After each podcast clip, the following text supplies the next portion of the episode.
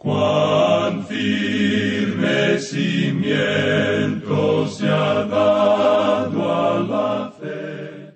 A través de la Biblia, un análisis de la Biblia libro por libro que le ayudará a crecer espiritualmente. Estos estudios fueron diseñados por el doctor J. Vernon McGee. Acompáñenos en este fascinante recorrido a través de la Biblia. La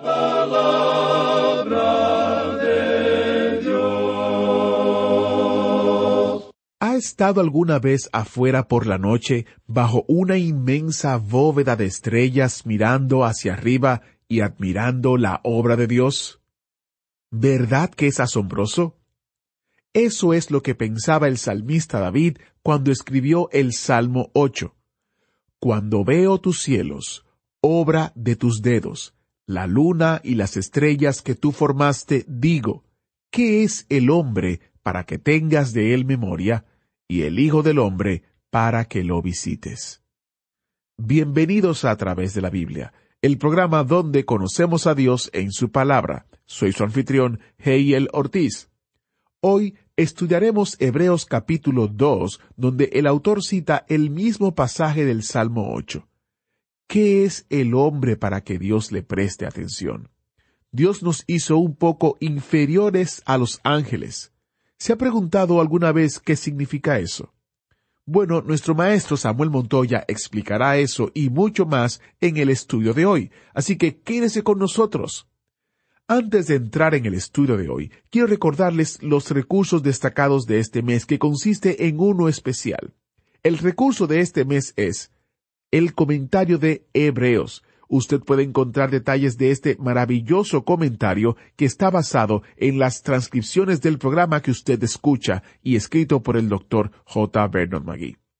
Todos los comentarios están allí como descarga gratuita en nuestro sitio web, a través de la biblia.org barra comentarios. A través de la biblia.org barra comentarios. También usted puede obtener copias impresas o en la versión Kindle a través de Amazon. Como usted sabe, nosotros no dependemos de la venta de recursos para financiar el ministerio, por lo que ofrecemos todo sin costo alguno en nuestro sitio web y en precios mínimos, muy mínimos, en Amazon. En cambio, el trabajo de a través de la Biblia depende del apoyo fiel y generoso de aquellos que se benefician de este ministerio. Este es el modelo que el doctor Magui estableció y es como continuamos confiando en el Señor para la provisión necesaria hoy en día. Si usted ha apoyado el ministerio en algún momento, gracias. Usted hace una gran diferencia en las vidas de personas como Carmen y Alejandra, quienes nos escribieron recientemente. Carmen vive en España y escribió, Buenos días. Les escribo desde España y doy gracias a Dios por haber llegado hasta ustedes.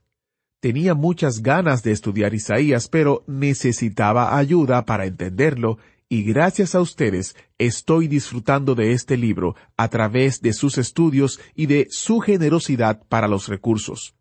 Que Dios les bendiga y los animo a continuar porque están haciendo mucho bien al cuerpo de Cristo. Alejandra nos escribió, He seguido su programa desde hace más de quince años.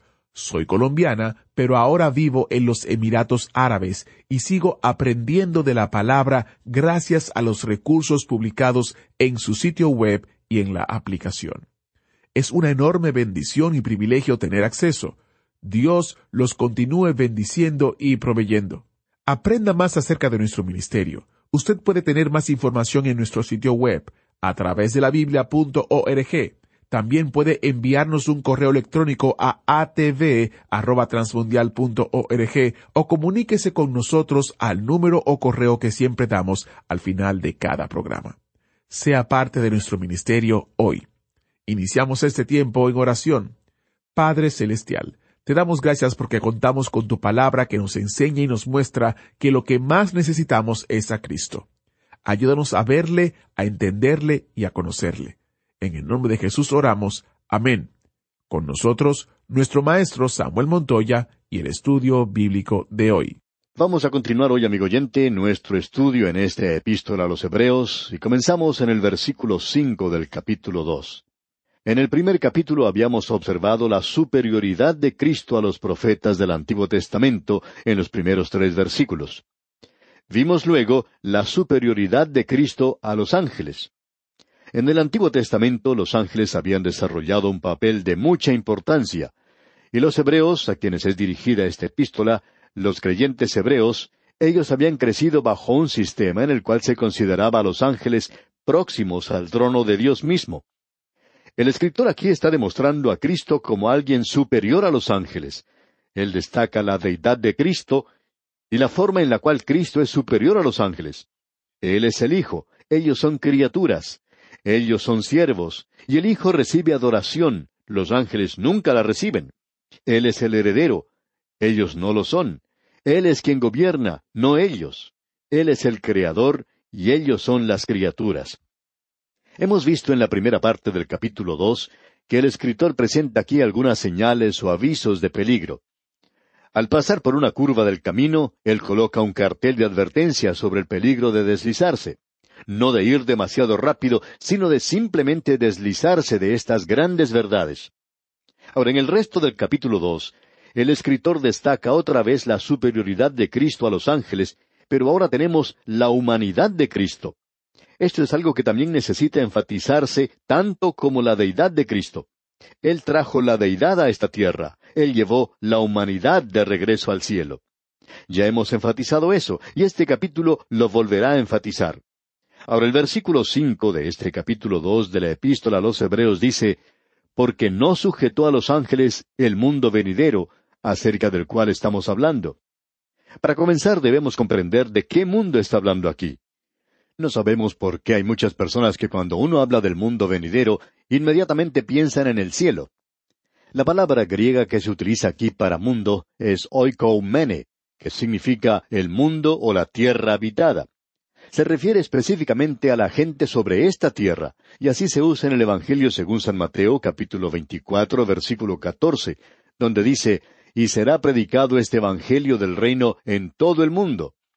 Y también en la epístola a los Romanos capítulo 10 versículo 18, donde dice, antes bien, por toda la tierra ha salido la voz de ellos. Por tanto, esta palabra no se puede referir al cielo ni tampoco a la eternidad no se refiere a la dispensación de la gracia en la cual vivimos hoy, sino que nos habla del reino mesiánico, del reino que viene sobre esta tierra. Permítanos una vez más decir lo siguiente, que los creyentes hebreos que habían aprendido bien el Antiguo Testamento sabían que el tema del Antiguo Testamento es el reino venidero sobre el cual alguien del linaje de David reinaría. Y eso llegó a ser el cántico lema de cada uno de los profetas, el reino mesiánico. Ahora lo que él está diciendo aquí es algo verdaderamente importante. Dice, porque no sujetó a los ángeles el reino milenario que vendrá sobre este mundo. No solo que ellos no han gobernado en el pasado, ellos han sido siervos y mensajeros, no solo son siervos nada más en el día de hoy, sino que en el futuro ellos no van a gobernar tampoco. Continuarán siendo siervos. Ese es el pensamiento que el escritor está expresando aquí. Luego él va al Salmo ocho y nos presenta en realidad una interpretación de ese salmo maravilloso que tiene que ver con la creación. ¿Quién estará a cargo de la creación en el futuro? Escuche lo que dice el versículo seis de este capítulo dos de la Epístola a los Hebreos. Pero alguien testificó en cierto lugar diciendo, ¿Qué es el hombre para que te acuerdes de él? o el Hijo del hombre para que le visites? Detengámonos aquí por un momento. ¿Quién es el hombre? Bueno, el hombre es nada más que una criatura pequeña en uno de los planetas menores. Alguien lo dijo de la siguiente manera. El hombre es un sarpullido sobre la epidermis de un planeta menor. Bueno, eso realmente coloca al hombre en su lugar, pero pensamos que es más o menos aceptado. Nosotros somos algo muy pequeño en el universo de Dios. Alguien ha dicho que cuando uno levanta la parte más pequeñita de la creación, las partes de un átomo, y luego extiende su mano para buscar lo más grande, que el hombre se encuentra probablemente en medio de estas dos cosas. Él puede mirar hacia abajo y por cierto que mira hacia arriba. Pero lo importante no es que el hombre se encuentra en el medio de la creación física. Lo importante es que Jesús llegó a ser un hombre. O más bien, el Señor de la Gloria, la segunda persona de la Trinidad, se hizo Jesús, el hombre, aquí en la tierra. ¿Qué es el hombre para que te acuerdes de él? Bueno, la respuesta es esta. Jesús llegó a ser hombre. Él dejó la gloria del cielo y bajó a esta tierra y no se convirtió en un ángel. Eso es lo que va a decir aquí. ¿Qué es el hombre para que te acuerdes de él, o el Hijo del hombre para que le visites? ¿Qué es el hombre? Bueno, el hombre en sí mismo no es nada. Físicamente, si uno separa los elementos químicos de su cuerpo y tratara de vender esos componentes químicos en el mercado, hubo una época cuando uno podía venderlos por unos pocos centavos, y quizá en el día de hoy, debido a la inflación, valga un poquito más. Pero en realidad no tiene mucho valor, especialmente cuando uno piensa en el valor del dinero del presente. Así es que el hombre no es muy valioso físicamente hablando. Mentalmente él piensa que es algo, pero conoce muy poco. ¿Qué es lo que el hombre conoce realmente en cuanto a este vasto universo en el cual estamos nosotros? Se ha gastado millones y millones para enviar al hombre a la luna para ver si se puede encontrar cómo comenzó todo. No se cree en el primer capítulo del Génesis, por tanto se explora la luna. Bueno, amigo oyente, Génesis capítulo uno, versículo uno, aparece como un lugar mucho mejor que cualquiera que hemos podido ver en la luna, y así lo aceptamos de esa manera. Así es que el hombre no vale mucho, mental, material o físicamente. No puede levantar mucho, tampoco puede hacer mucho. Cuando usted mira al hombre puede observar que es un pecador perdido, que se encuentra en una condición terrible. ¿Qué es el hombre para que te acuerdes de él, para que le visites? Bueno, Él nos visitó porque venía a comunicarse con nosotros y quería salvarnos de nuestra condición perdida. Ahora, en el versículo siete de este capítulo dos de la Epístola a los Hebreos que estamos estudiando, dice Le hiciste un poco menor que los ángeles, le coronaste de gloria y de honra, y le pusiste sobre las obras de tus manos. ¿Qué fue lo que hizo con el hombre? Bueno, le hizo un poco menor que los ángeles. Aun así, para comenzar, al hombre le tocó ocupar un lugar menor que los ángeles. El Salmo ocho nos presenta esto de una manera muy clara el hombre fue hecho menor que los ángeles. Ahora, aquel que es mayor que los ángeles, superior a los ángeles, es el Señor de la Gloria, y Él está dispuesto ahora a descender a un lugar menor que los ángeles, y no llegar a ser un ángel, sino un hombre. En el Antiguo Testamento tenemos el relato de un incidente en el que tomó parte el ángel del Señor. Se menciona el pacto de Jacob en el capítulo treinta y dos de Génesis, y cerca de ese lugar el ángel del Señor luchó con Jacob. Y nosotros creemos que ese ángel del Señor era el Señor Jesucristo mismo. Él ha descendido hoy y se ha convertido en uno menor que los ángeles, porque se convirtió en hombre. Aparentemente el ángel es una medida, Él es la norma de las medidas. Cristo está sobre Él. Pero ahora Él desciende a algo menor que los ángeles. Lo hace para revelar a Dios. Él es el representante del hombre ante Dios. Él trajo a Dios a la tierra y llevó al hombre al cielo. Cuando usted y yo lleguemos allí, amigo oyente, y lo haremos en Cristo, estamos seguros de que vamos a llegar allí porque ya estamos en Cristo. Nuestra posición ya está asegurada. Ese es el propósito original de Dios para con el hombre.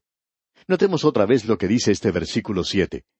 Le hiciste un poco menor que los ángeles, le coronaste de gloria y de honra, y le pusiste sobre las obras de tus manos. El hombre va a hacer algo que los ángeles nunca han podido hacer. Los ángeles no gobiernan el universo de Dios. Ellos son mensajeros que obran bajo Dios. Hubo en cierta ocasión un ángel que trató de rebelarse contra Dios. Él trató de establecer su propio reino. Él trató de llegar a ser un gobernante. Ese fue Lucifer, el hijo de la mañana. En el día de hoy lo reconocemos por el nombre de Satanás o Diablo. Él era un ángel de luz, pero él se rebeló.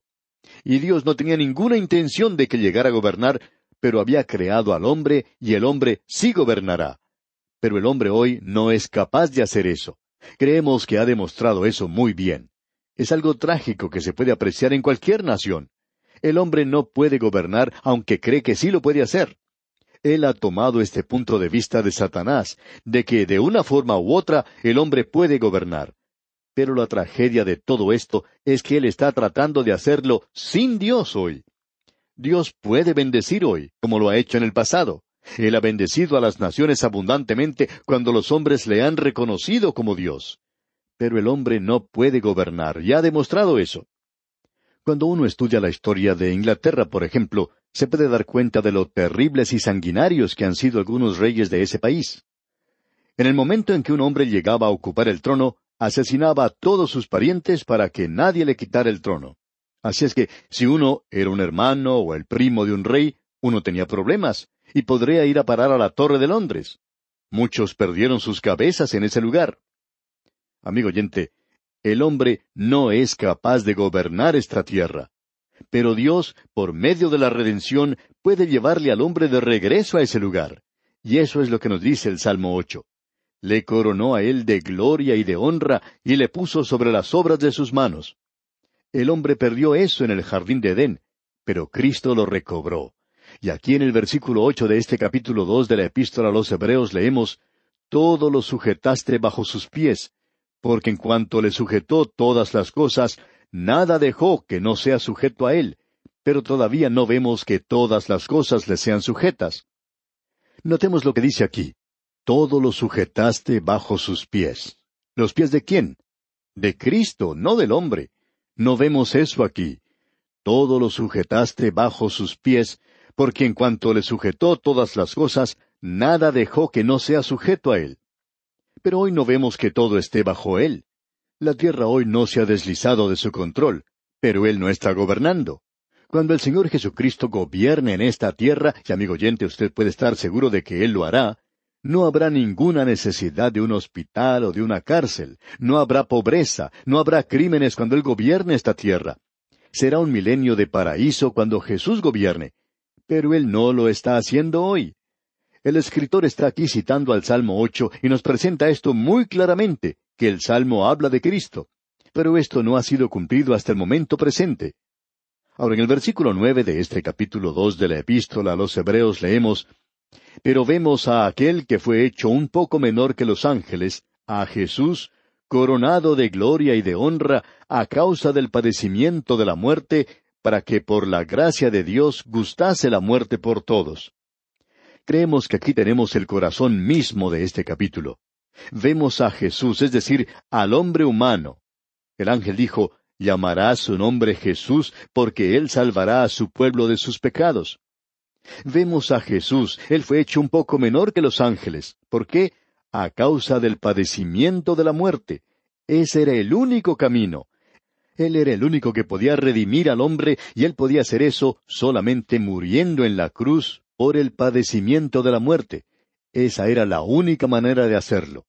Pero ahora Él va a ser elevado. Dios le ha exaltado a Él, le ha coronado de gloria y honra a causa del padecimiento de la muerte, para que por la gracia de Dios gustase la muerte por todos. Debemos enfatizar esta expresión gustase la muerte. Él no solo experimentó la angustia de la muerte, sino que experimentó lo que la muerte realmente es una muerte verdaderamente completa. Él bebió la copa, la copa de muerte. Esa copa amarga fue puesta junto a sus labios, y él bebió todo lo que había allí. Y él lo hizo por usted y por mí, amigo oyente. Ahora notemos que el escritor dice aquí que hizo eso por la gracia de Dios, para que Dios pudiera demostrar su gracia hacia usted y hacia mí, amigo oyente, y decirnos lo que dice ahora aquí en el versículo diez. Escuche usted porque convenía a aquel por cuya causa son todas las cosas, y por quien todas las cosas subsisten, que habiendo de llevar muchos hijos a la gloria, perfeccionase por aflicciones al autor de la salvación de ellos. Esto es muy importante y nosotros debemos notarlo. Jesucristo, por tanto, no era un hombre en el que Dios hizo algo. La humanidad de Jesús no quiere decir que es un genio religioso. Esto no indica que era un mártir por una causa. Esto tampoco nos indica que Él nos está presentando un buen ejemplo. La humillación de Cristo logró dos cosas. Consiguió la gloria y la honra para la persona de Cristo y logró la salvación del hombre e hizo la salvación del hombre posible. Cristo, como ya hemos visto y dicho, llevó la humanidad al cielo. Y allí hoy se encuentra un hombre en la gloria y allí hay gloria en ese hombre, algo que no había antes allí. Amigo oyente, esto era algo que Dios no podía hacer hasta que Jesús viniera y muriera en la cruz. Y Él es hecho perfecto en el sentido de algo completo. Dios no puede, y no queremos aparecer como irreverentes diciendo esto, Pero Dios no puede salvar al hombre lamentándose o demostrando un gran corazón y decir yo te perdono. Dios no perdona nunca hasta cuando se haya pagado el castigo. Tiene que ser así, si Él va a ser el gobernante moral del universo. Cuando Dios salvó a Abraham, lo salvó a crédito o a plazo. Él dijo, cuando salvó a Abraham, tomó la cuenta y dijo, yo pagaré esto más tarde. Pero cuando vino el cumplimiento del tiempo, Dios envió a su Hijo, nacido de mujer y nacido bajo la ley, para que redimiese a los que estaban bajo la ley, a fin de que recibiésemos la adopción de hijos. Él redimió a Moisés, él redimió a David por su muerte en la cruz. Él le redimió a usted, amigo oyente, y usted y yo tenemos que llevar un sacrificio hoy. Y el escritor de esta epístola a los Hebreos nos va a dejar esto muy en claro más adelante. Usted y yo, amigo oyente, miramos por medio de la fe hacia atrás al Señor, porque esta es la forma que Dios tiene de hacerlo. Él es el único camino que Dios tiene para la salvación de la humanidad. El propósito celestial de Dios, por tanto, es el de llevar a muchos hijos a su hogar en la gloria. Él puede hacer esto solo por medio de la muerte de Cristo. Amigo oyente, estamos recorriendo un terreno realmente tremendo en el día de hoy. Esta es una porción con la cual no se trata mucho, y esa es la razón por la cual estamos dedicándole tanto tiempo. Esto es algo muy importante tanto para usted como para mí hoy. Y aquí vamos a detenernos por hoy. Dios mediante, en nuestro próximo programa, continuaremos nuestro estudio de este capítulo dos de la Epístola a los Hebreos. Que las bendiciones del Señor sean con usted, es nuestra ferviente oración. Muchas gracias al maestro Samuel Montoya. Este estudio en Hebreos sigue interesante. Como explicó el doctor Magui, la Biblia declara que solo hay un camino por el cual podemos ser salvos, y es a través del nombre de Jesucristo. Jesús mismo dijo, Yo soy el camino, la verdad y la vida, nadie viene al Padre sino por mí. Y Pedro, cuando predicaba a los líderes religiosos judíos, dijo, porque no hay otro nombre bajo el cielo dado a los hombres en que podamos ser salvos. Pablo también añade, porque hay un solo Dios y un solo mediador entre Dios y los hombres, Jesucristo hombre.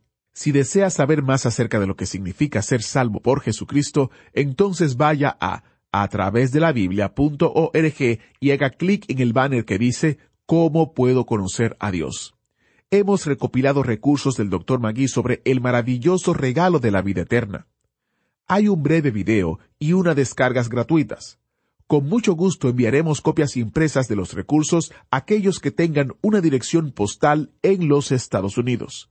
Visite a través de la Biblia.org y haga clic en el banner Cómo puedo conocer a Dios o también puede llamarnos al número 1 800 880 53 39 o enviarnos un correo a atv@transmundial.org. atv@transmundial.org. Si Dios lo permite, en una próxima entrega continuamos este fascinante recorrido a través de la Biblia. Agradecemos que nos acompañara en el estudio de hoy. Le invitamos a que visite nuestro sitio en internet a través de la. Ahí puede suscribirse para recibir las notas y bosquejos de lo que estamos estudiando y noticias del ministerio. También encontrará la variedad de libros y materiales gratuitos que tenemos para usted. El sitio es a través de la biblia.org. Todo lo que hacemos es posible gracias al Señor y a personas como usted que se unen a nosotros en la obra de llevar la palabra entera al mundo entero. A través de la Biblia es una producción de Radio Transmundial.